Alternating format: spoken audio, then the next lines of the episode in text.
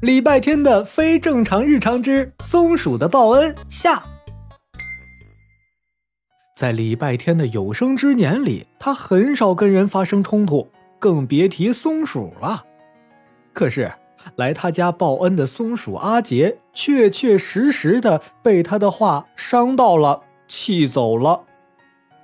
要找到一只曾经上过通缉令的鼎鼎有名的松鼠，并不难。礼拜天在小区里询问了一圈，就有了答案。那只弄乱我发型的松鼠，它去了那边的院子里。谢谢你，大树先生。说起它我就来气，它抱着我就是一顿啃咬，边咬边挠，疯了一样。我又不是它的磨牙棒。抱歉，篱笆太太，它是在生我的气。哼，臭小子。上次你把沙包扔到我鸟巢的事，我还没找你算账呢。我是绝对不会告诉你那只松鼠在荷花池的。哦，谢谢你，鸟妈妈。春天的荷花池还没有荷花盛开，只是在水面上有一些舒展着的碧绿的小荷叶。松鼠阿杰躺在岸边，用一片嫩嫩的小荷叶把自己盖住。如果不是荷叶下露出了一点毛茸茸的尾巴，根本不会有人注意到它。礼拜天走过去，在那片荷叶边上坐下。那个，对不起，我不该那样凶你。你当然该凶我，毕竟我曾经是个没信誉小偷强盗。你知道我从没这样想过。我只会帮倒忙，什么都干不好，像个废物一样，只会把事情弄得一团糟。你倒是反驳我呀！这个时候你应该说：“不，你很能干。”你这样默认算什么？嗯，因为我觉得你说的挺对的，你确实都在帮倒忙。嘿，我这暴脾气！松鼠一听，气呼呼的掀开身上的荷叶，跳上礼拜天的膝盖，双手叉腰，尾巴炸开，看样子呀是气急了。我要不是为了报恩，我才不会待在你家。你知道我一天能捡多少颗松果吗？知道我一跳能跳多高吗？知道我抓虫子有多厉害吗？我才不是废物！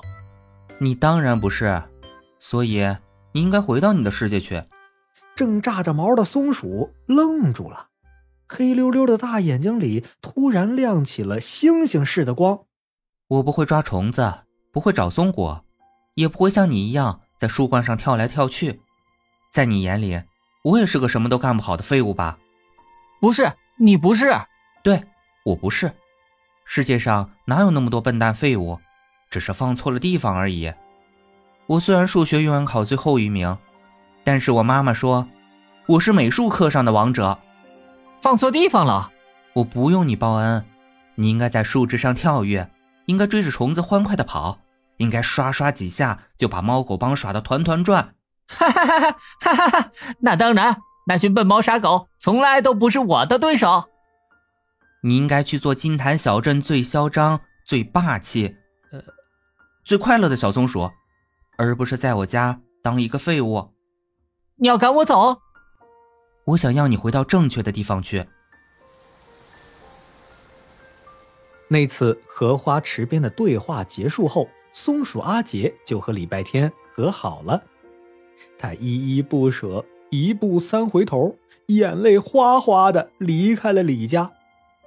对此，李家的一家四口、一只猫都大松了一口气呀！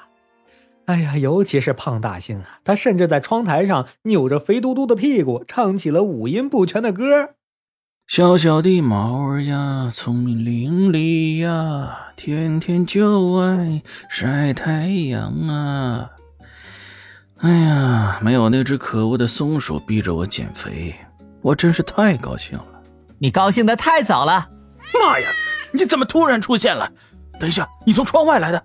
我找到正确的地方了，就在你家窗外的这棵大树上。顺便，我还收服了整个小镇的松鼠，请叫我松鼠之王，开心吧？以后我们每天都能见面了。不不不不不，我没有那么想见到你。别客气，别客气。你吃螳螂吗？吃毛毛虫吗？吃树叶吗？